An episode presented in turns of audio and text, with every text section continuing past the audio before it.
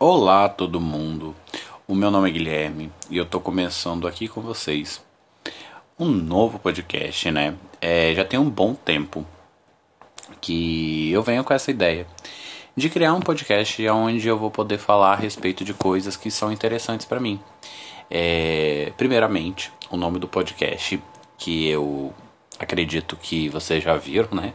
Que tá no título.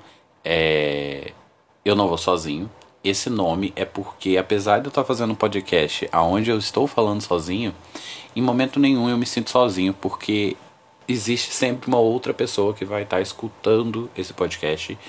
E então são pelo menos eu e mais um, nem que seja a minha mãe escutando o podcast.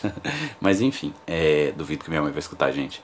É, mas enfim, esse podcast, gente, basicamente a minha ideia inicial é falar sobre temas muito amplos. Eu quero falar sobre coisas que acontecem na minha vida no geral. Então, eu posso trazer para vocês coisas que são interessantes para mim, como games, livros, filmes, é, algumas características relacionadas à psicologia, porque afinal de contas eu sou psicólogo formado. É, eu também é, penso em trazer coisas mais é, do senso comum também, coisas mais gerais e sempre coisas que eu tiver interesse de falar e que, sei lá, às vezes alguém também tem interesse de escutar. E apesar do podcast ele ser uma ferramenta onde uma pessoa fala e outra pessoa escuta, eu acredito que mesmo assim é uma ferramenta é, onde existe um tipo de troca de informações, né? Porque apesar de ser um pouco unilateral, é, vocês também vão contribuir com as informações de vocês através de outras formas de comunicação, seja por e-mail, seja por redes sociais. Então, desde já eu agradeço todo mundo, mesmo que seja um, dois, eu não sei quantas pessoas que vão escutar isso, na verdade. É, na falar a verdade, eu nem sei se eu tenho pretensão que as pessoas escutem. Eu, sei lá, eu preciso falar, sabe? Tem muitas coisas que eu quero falar e eu vim hoje conversar com vocês. O tema que eu escolhi para abrir o podcast é, é, um tema que já está um pouco batido, é, que eu já vi muitas pessoas falando, só que tem algumas coisas que eu nunca escutei ninguém falar. É, talvez eu esteja numa bolha social muito pequena, que eu não escutei, mas eu queria falar um pouquinho com vocês a respeito é, de alguns jogos de videogame que são bem específicos e que trouxeram para mim algumas reflexões a respeito de questões mais filosóficas. É, basicamente, um dos jogos para falar aqui é Sayonara Wild Hearts.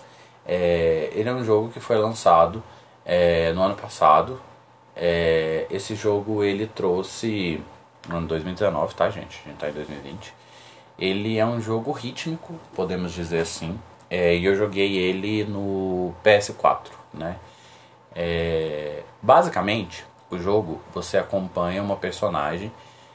É bem específico que não é deixado claro exatamente é, nada muito específico sobre a personagem.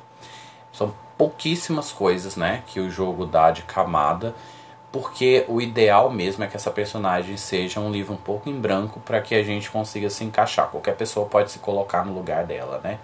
É, basicamente a gente entende que em determinado momento da vida é, o coração dessa pessoa, dessa personagem, foi tão fortemente é, quebrado, machucado, que a sua angústia rompeu o espaço-tempo e você agora vai partir numa missão de resgatar esses estilhaços do coração dessa personagem para que a ordem e harmonia do mundo inteiro seja restaurado.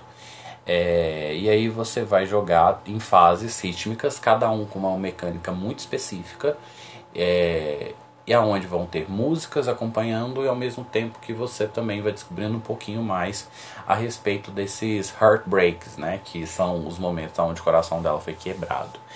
É, a premissa inicial do jogo é essa, só que o jogo se desenrola de formas assim muito, muito amplas, porque a gente inicia o jogo, né, talvez com um pouco de despretensioso, principalmente eu, eu comecei o jogo de uma forma muito despretensiosa. Eu tinha assistido um vídeo do uh, de quem era, gente? Eu acho que foi do Nautilus, eu não sei se vocês conhecem. É, foi do Nautilus. É um canal do YouTube muito, muito bacana que fala a respeito de games no geral. E ele sempre tem uma análise bem assim, vamos dizer, interessante de jogos. Eles não fazem aquela, aquele review, né? Eles fazem uma análise bem mais assim aprofundada. E eu tava assistindo um, um vídeo do, de review deles, de, dos melhores jogos do mês, um mês específico lá, eu esqueci. E aí eles falaram de alguns jogos e o jogo do mês deles foi Sayonara Wild Hearts. E como eles falaram muito bem do jogo, me despertou um certo interesse, porque o game ele tinha um preço super acessível, ele tinha uma, uma, uma roupagem, né? O gráfico do jogo assim é muito bonito, é muito interessante. E eu tava super afim de jogar um jogo assim um pouco mais descompromissado, um jogo que fosse rítmico e tal. É, por causa disso eu fui acabar em conhecer Sayonara. E, gente, eu não poderia ficar mais assim, vamos dizer, é, extasiado, sabe, com o game. O game ele é maravilhoso em todos os aspectos que podem ser falados, assim. É, é um jogo que me encheu profundamente de uma felicidade, sabe, muito genuína. E quando eu fui jogar, eu joguei o jogo todo numa noite. Eu finalizei ele. E quando eu terminei de finalizar, quando eu falei, eu finalizei o game, eu falei, cara, o que, que aconteceu aqui comigo? Foi que coisa impressionante, sabe? Eu preciso falar disso para outras pessoas. É, procurei vários podcasts para falar. Eu encontrei um podcast do Jogabilidade na, na época e que até hoje é muito bom. Eles falaram super bem do game, também estavam extasiados. Mas depois de um tempo eu senti que o game ele deu uma. Como se diz? Ele deu uma. Uma enfraquecida, assim, se eu posso dizer, sabe? Uma. Uma espécie de sumida, sabe? Eu não vejo as pessoas falando dele da mesma forma. É como se, sei lá, ele ele merecia mais, sabe? E então por isso eu falei, velho, eu preciso falar desse jogo, eu preciso que outras pessoas conheçam. É, mas em contrapartida, eu não tinha essa habilidade, talvez, eu não tinha onde falar, então por isso que eu não gravei, as coisas foram acontecendo, eu tava em outra vibe da vida, e aí, de repente, tinha um ano que isso tinha acontecido e eu ainda não tinha falado sobre, com ninguém sobre Sayonara. É, eu, sou, eu não sou uma pessoa que tem um, um grupo social de amigos muito voltados para games, a maioria dos meus amigos nem jogam games assim. É, então não tem muitas pessoas que eu converso a respeito. Eu falei, gente, as pessoas, sei lá, eu quero conversar com alguém sobre isso. E agora é o momento. Então, assim. Basicamente é isso, tá? Porque que só agora que eu vim falar disso, né? Beleza. É, gente, no Sayonara é, é um jogo rítmico, né? Então as músicas é algo extremamente importante no game. Porém, além das músicas, existe uma outra característica do game que é muito, muito presente, que são as cartas do tarot. É, eu não sei se vocês conhecem, mas o tarô ele é uma forma de é, jogo, né? Aonde você pode, através das cartas, receber algumas sugestões, vamos dizer, espirituais de coisas que podem estar acontecendo na sua vida, na vida de uma pessoa próxima, ou no ambiente do trabalho, ou no futuro mesmo. É, são sugestões, né, possibilidades. E essas cartas elas são divididas em um baralho que se assemelha muito ao baralho que a gente joga, né? Que a gente usa aqui para jogar, mas também tem cartas adicionais. Essas cartas elas têm significados e nomes. Então, nessas cartas existem algumas cartas que são chamadas de arcanos maiores. Se vocês já assistiram Jojo Bizarre Adventure, é, vocês vão lembrar que na saga do Dio é, existe aquele momento onde existe a primeira introdução dos é, stands, né? E os stands eles são denominados através dessas cartas do tarot. É, então, o que, que acontece? Existem cartas que são muito conhecidas, por exemplo, The World, né? É o mundo, que lá é a carta do stand do Dio. Ou então The Star, a estrela, que é a carta do Jojo e assim por diante. E no Sayonara acontece uma coisa muito, muito parecida. Porque no Sayonara a gente também tem é, essas cartas do tarot. Os arcanos também aparecem. Então, por exemplo, a primeira carta que aparece no game é a carta do tolo, né, do bobo. Ele aparece como nosso próprio protagonista. O carta, a primeira carta é o tolo. E aí fica uma coisa assim, ah, vai ser só uma referência, mas não. Porque o que que acontece? Existem, se eu não me engano, 21 ou 29, são 29. Existem 29 arcanos no tarô e todos esses 29 arcanos maiores, eles são representados como situações no game. Então, por exemplo, a carta do tolo é o seu personagem. Existe um momento onde aparece a carta do carro, né? Porque existe a, o carro no, no tarô, o arcano maior. Existe, por exemplo, a sacerdotisa, existe o rei e assim por diante. Então essas cartas são aparecendo no decorrer do jogo, cada uma tem uma representação muito parecida com o que acontece no Jojo. Então, por exemplo, existe a carta do carro. Aí na, na carta original do tarô, ela é uma charrete, porque na época que o tarô foi criado, era isso que existia, né? As carroças. Só que hoje em dia nem faz sentido isso mais. Aí no jogo ela vira um carro. É, em outro momento, por exemplo, aparece a carta da lua, aí ela tem uma representação específica no jogo e assim por diante, né? E o que que acontece? O que que aconteceu depois que eu finalizei o jogo? Eu fiquei tão extasiado com o espírito, a energia, a forma com que o jogo é, nos apresenta o universo dele, que eu queria saber mais, eu queria mais coisas desse jogo. Eu precisava urgentemente é, conhecer mais, saber mais, ver mais. E isso me levou a pesquisar sobre as cartas do tarô. Eu não tinha tanto conhecimento na época, não é que eu tenho muito agora, mas eu queria muito, muito, muito, muito saber. Então eu comecei a pesquisar, por exemplo, é, o que, que é a carta é, da Lua. Aí eu fui lá e li sobre a carta da Lua. E aí eu descobri algumas coisas que são muito interessantes e que eu não vi ninguém falando no game. É, porque o que, que acontece? Você vai seguindo o jogo é, na figura do tolo. E quando a gente pega essa carta e você fala, velho, tolo, bobo, o que, que, é isso? É um bobo da corte? É um idiota? E o que, que é? O que está representando isso? E aí que está a sacada do game. É, o tolo, a carta do bobo, ela é uma carta que representa uma capacidade que o ser humano tem, muito inata, de vivenciar a vida sem saber exatamente para onde está indo. Porque o que, que é a carta do bobo? É uma pessoa que confia cegamente no que está à frente. É aquela pessoa. É, é, se vocês pegarem a representação em algumas das cartas do, do tolo, ele tá caindo de um precipício porque ele tá pisando no nada e ele vai acabar caindo. Só que isso é uma representação que vai muito além de uma queda. Por quê? É uma confiança que o ser humano obrigatoriamente tem que ter na vida, porque você que está me escutando aí agora, eu que estou aqui falando, todas as pessoas no universo não tem certeza absoluta do que, que vai acontecer nos próximos minutos de vida. Não tem ninguém que consegue é, prever isso, né? A, a vida é uma imprevisibilidade. E isso faz com que a gente o tempo todo não saiba o que vai acontecer. Então nós somos representações do tolo. Porque o tempo todo a gente precisa pisar no vazio. A gente o tempo todo está tendo que fazer é, movimentos e ações que vão refletir num futuro muito próximo, mas a gente não sabe ao certo o que, que vai ser esse futuro. A única certeza que todo mundo tem é da morte, né? A única certeza. Mais nada é certo. É, então, por causa disso, todos nós estamos no papel desse personagem. Então, além do personagem também ser criado naquele nível de camadas que eu já falei para vocês, que é um personagem onde tem um livro um pouco em branco, não são tantos traços da personalidade que são traçados e tal. Além disso, ainda tem a característica de que a carta do tarô que mais representa esse personagem é a carta do tarô que mais representa a humanidade no todo, né?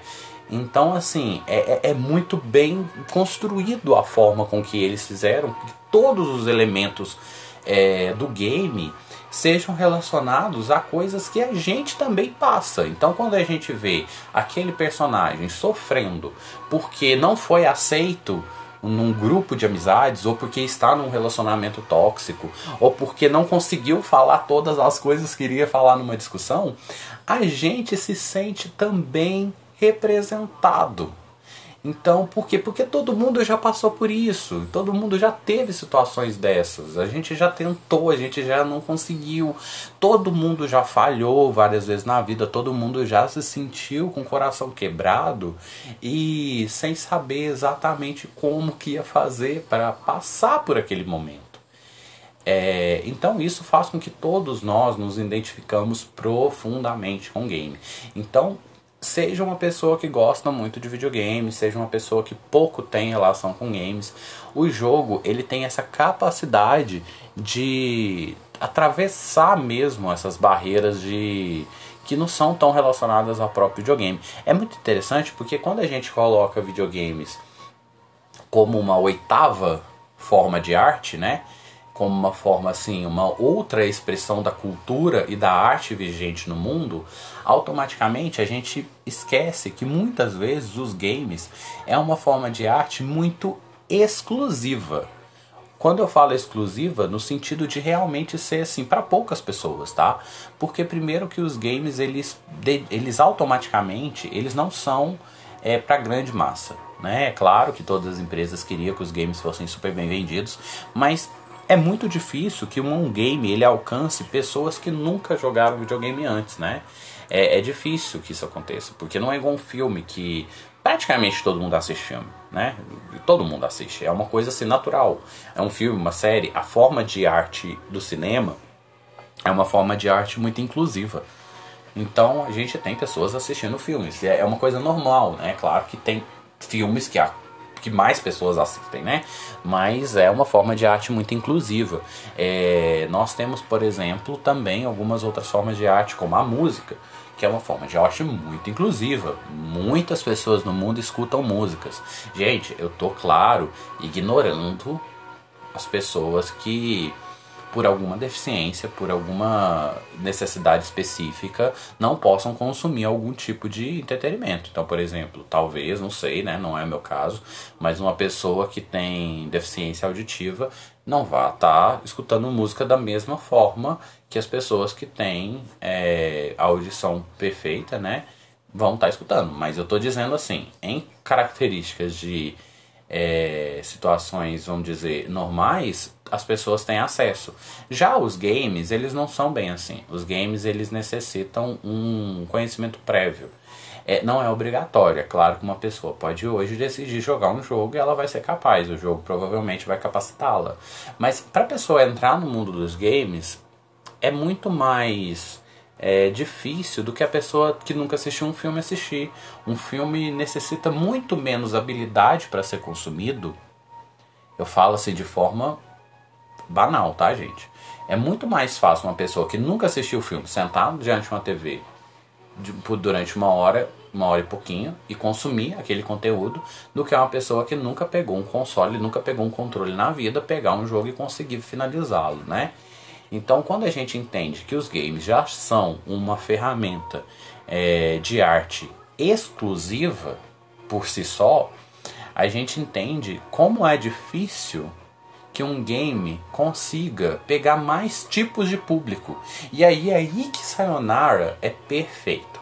Porque qualquer pessoa, qualquer pessoa que tenha a capacidade física e motora e cognitiva de conseguir compreender o que está acontecendo no game, tem a capacidade de, de jogar esse game. Ele, não é, ele é um jogo muito mais inclusivo do que a grande maioria de games que eu já presenciei. Porque ele é um jogo muito intuitivo. Ele não é um jogo, vamos dizer, é, que tem uma mecânica super difícil para você conseguir entender. Não, é um jogo simples. Você inicia o jogo, você experiencia ele e você automaticamente já está entendendo o que, é que as coisas estão acontecendo. É claro que o game precisa de uma certa habilidade para você conseguir masterizá-lo, mas para você experienciá-lo é algo que é bem possível a todos. Então, voltando um pouquinho para aquela característica de todo mundo conseguir se sentir é, representado dentro do game, nós temos aqui a questão das cartas do tarô, né, a questão do tolo e tal. E aí nós vamos acompanhar esse personagem, né, a, que não tem nome, não tem nada, é um personagem que simplesmente está lá para você se colocar no lugar, vivenciando algumas situações onde o coração foi quebrado duramente, né? Se eu não me engano, ela passa por cinco heartbreaks, é, cada um relacionado a coisas bem diferentes, tá? Eles são coisas ah, bem diferentes assim. E no final nós temos um último, uma última fase, né? Uma última instância, onde nós vamos vivenciar um tipo um porte sabe? Um medley de várias situações que você vivenciou durante o jogo.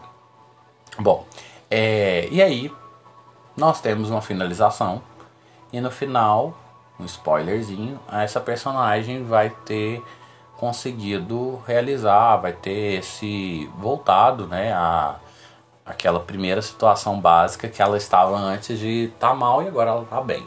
E aí o jogo vem passar aquela mensagem pra gente de que as coisas são passageiras, que a gente consegue passar por elas e que independente da forma que seu coração foi quebrado, é, você vai ter um momento onde as coisas vão ter mudado e assim por diante, né? É, então, basicamente é isso. Graficamente, o jogo é maravilhoso. Assim, gente, maravilhoso. É, é, é, não é que é gráficos de última geração, mas ele tem uma estética Sabe, sabe, estética? Porque quando a gente fala estética é uma coisa muito abstrata. Mas, por exemplo, Oscar Niemeyer, o cara, ele construía é, edifícios e tal, né, prédios e tal, monumentos. E esteticamente, quando você olha aquilo, você fala, cara, isso é bonito demais.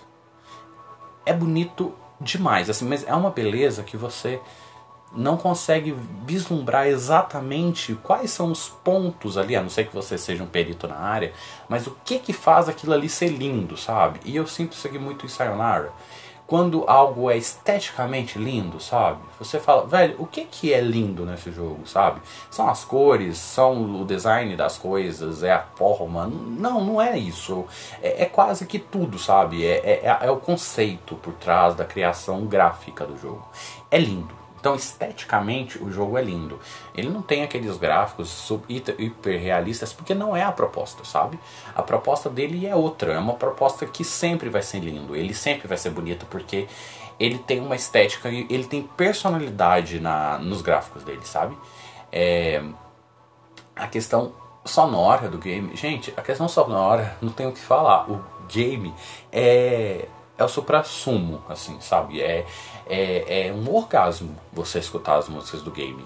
Você, porque você não só escuta elas, você vivencia as músicas, sabe? Então o jogo ele tá te apresentando uma trilha sonora, ao mesmo tempo você faz parte da trilha sonora, ao mesmo tempo a mecânica de jogabilidade dele é a trilha sonora.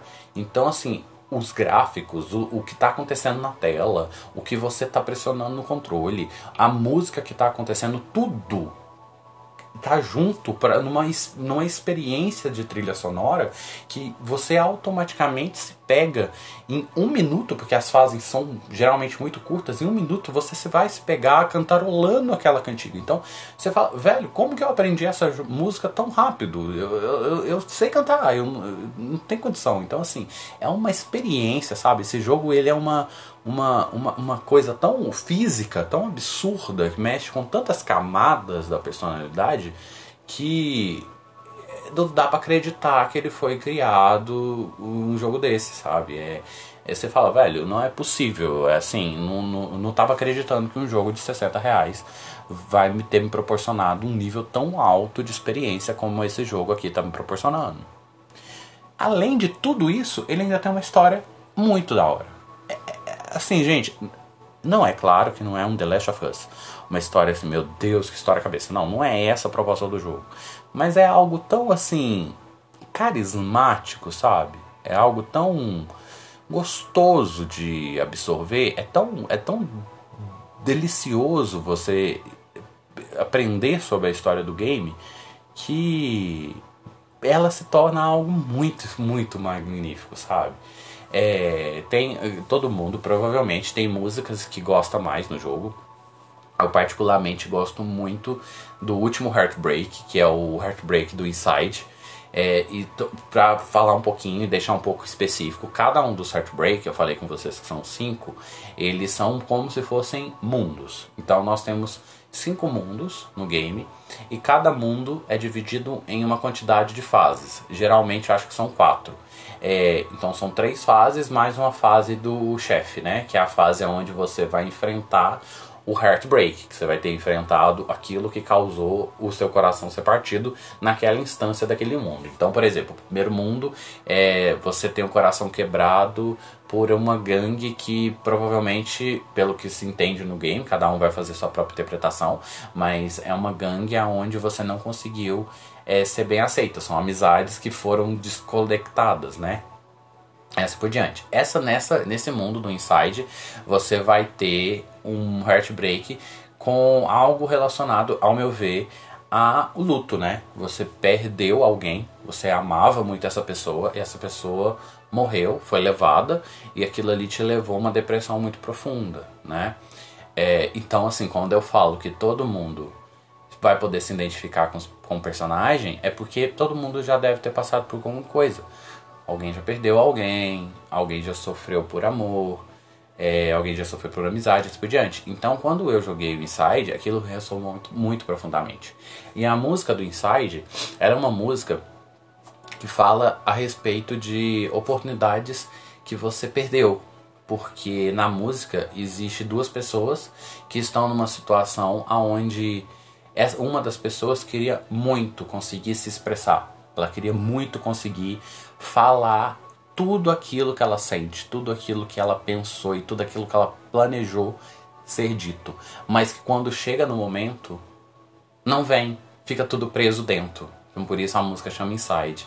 É, e quem nunca passou por isso, né, gente? Quem nunca teve a situação onde, nossa, eu queria tanto ter falado, eu queria tanto ter dito, né, gente? Mesmo que seja ter dito alguma coisa só pra brigar, sabe? Mas quantas vezes a gente já quis muito ter dito? Então, assim, é muito bacana a forma. Aí nessa fase tem toda a música, é muito envolvente. E aí, provavelmente, você vai se identificar com outros mundos também. Faz parte, sabe? É, porque cada pessoa teve vivências diferentes, né? E provavelmente tem gente que pode ser que teve mais de uma vivência dessa, teve pessoas que talvez não teve nenhuma delas. E mesmo assim vai se identificar com o game, porque não é uma regra, né? E o jogo finaliza depois nessa última fase, que é tipo um medley, que você vai experienciar várias formas de jogabilidade que você foi discorrendo no jogo. Uma coisa muito interessante falar é a questão da jogabilidade. Por quê? O jogo, basicamente, na primeira fase, ele te apresenta a questão de um jogo rítmico onde você vai apertar é, uma tecla para se mover, né? O jogo ele tem aquele RAM, então você automaticamente vai andar sempre para frente, né? Ou você seja correndo ou, ou um veículo, a personagem sempre vai estar tá indo para frente. É, durante esse percurso você tem alguns coletáveis, que são corações, e tem alguns momentos onde você precisa pressionar um botão, que geralmente é o X, para desempenhar alguma ação, seja pular, seja desviar, fazer alguma coisa. É, depois o jogo vai apresentando outras dinâmicas de jogabilidade. O interessante é que a primeira dinâmica de jogabilidade, que é aquela simplesmente desviar de obstáculos, ela não é exatamente a que é seguida no jogo inteiro, porque cada uma das fases você vai ter uma forma de jogar diferente. Então, a primeira fase você fez uma corrida normal. Aí na segunda fase você tem que atirar. Aí na terceira fase você já corre, vamos pôr de frente. Aí numa outra fase você está no carro. Aí numa outra fase você já tem uma outra mecânica. Aí numa fase você é uma navinha. Numa... Isso faz com que cada uma das fases seja única sabe? Como é a nossa vida, né? Cada momento da nossa vida é único. Então a forma de experienciar cada um desses momentos é único demais. Talvez esse seja um único defeito do game. Tem momentos que eu queria que tivesse mais. Tem momentos que eu falo, velho, eu queria experimentar mais essa sensação. Eu queria poder ter uma outra fase igual a essa, para que eu pudesse jogar mais, sabe? Mas é só um desejo mesmo de querer que a gente preserve mais e mais os momentos, né? O jogo também vem falar que os momentos são únicos, que os momentos são momentos e que eles vão passar. Independente de quantas vezes você queira reviver aquele momento, você só vai estar tá revivendo porque o momento passou. E a primeira vez que eu joguei esse jogo, ela não vai acontecer novamente. Por mesmo que eu jogue esse jogo mais centenas e centenas de vezes, eu nunca mais vou experimentar aquela primeira sensação que eu tive de finalizar esse game. E isso foi único. Então, o máximo que eu posso fazer é passar para outras pessoas, para que essas outras pessoas também tenham momentos únicos com esse game. E talvez quando vocês tiverem esses momentos únicos com esse game, eu possa de alguma forma também sentir um pouquinho daquela sensação que eu senti quando eu joguei ele pela primeira vez. Uma vez eu li no livro do Paulo Coelho, o Alquimista, que existem momentos que são momentos como se fossem explosões de estrela. E eles são automaticamente incríveis. Porque se for um momento único onde é tudo perfeito, a gente vai ter vivenciado uma explosão de estrela e aquele momento é brilhante, maravilhoso e único. Se por acaso aquele momento não for aquilo tudo que eu achar, e na verdade depois eu descobri que era só uma explosão de estrela, foi algo passageiro, mesmo assim eu vou ter vivenciado uma explosão de estrela, que é algo único e incrível. Então, assim, é...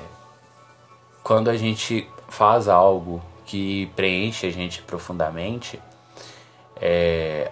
nós temos aquela necessidade né, humana de querer preservar, sabe? Mas não existe jeito de preservar. Nós não conseguimos preservar as coisas. Então, o máximo que acontece é você ainda ter uma memória. E eu tenho uma memória muito, muito, muito positiva de Sayonara Wild Hearts. Assim, é um dos games mais bonitos e maravilhosos que eu joguei na vida. É uma das coisas que faz eu ter certeza absoluta que o que eu tenho em frente de mim esse, esse hobby que eu gosto há tantos e tantos anos não é somente um hobby, é uma sim expressão de arte. É, existem possibilidades infinitas de você criar coisas maravilhosas com o videogame. E não só esse game, tá, gente? Tem outros, tipo Journey, Undertale, é, sei lá, com certeza tem muitos outros que não tá vindo na minha cabeça aqui agora mas que são jogos que você termina e você fala, velho, que coisa maravilhosa, que coisa emocionante, que coisa incrível. É... E eu queria que todas as pessoas tivessem a oportunidade de jogar, porque eu tenho certeza que vai ser incrível. E se por acaso vocês falarem, cara, tu pirou, esse jogo não é tão bom assim, lembrem-se que pelo menos foi uma explosão de estrela, e uma explosão de estrela sempre vai ser algo único. Então é isso, gente. Obrigado por ter ficado mais de 30 minutos aqui comigo. É, eu não sei o que vocês acharam dessa primeira experiência. Espero que vocês gostem. Se vocês não gostarem, pelo menos sejam carinhosos. É, e falem o que vocês acham, que eu vou tentar melhorar. Eu tô fazendo isso aqui só pra ter mesmo com quem falar e ter esses momentos. E tá aí se vocês quiserem deixar alguma sugestão de coisas que vocês querem falar, deixam aí que eu vou estar olhando se tiver dentro do, das coisas que eu sei e que eu pelo menos gosto e quero pesquisar, eu trago aí para vocês, tá bom? Tchau, tchau. Muito obrigado. Que vocês tenham uma vida maravilhosa hoje e sempre. Tchau, tchau. Beijos.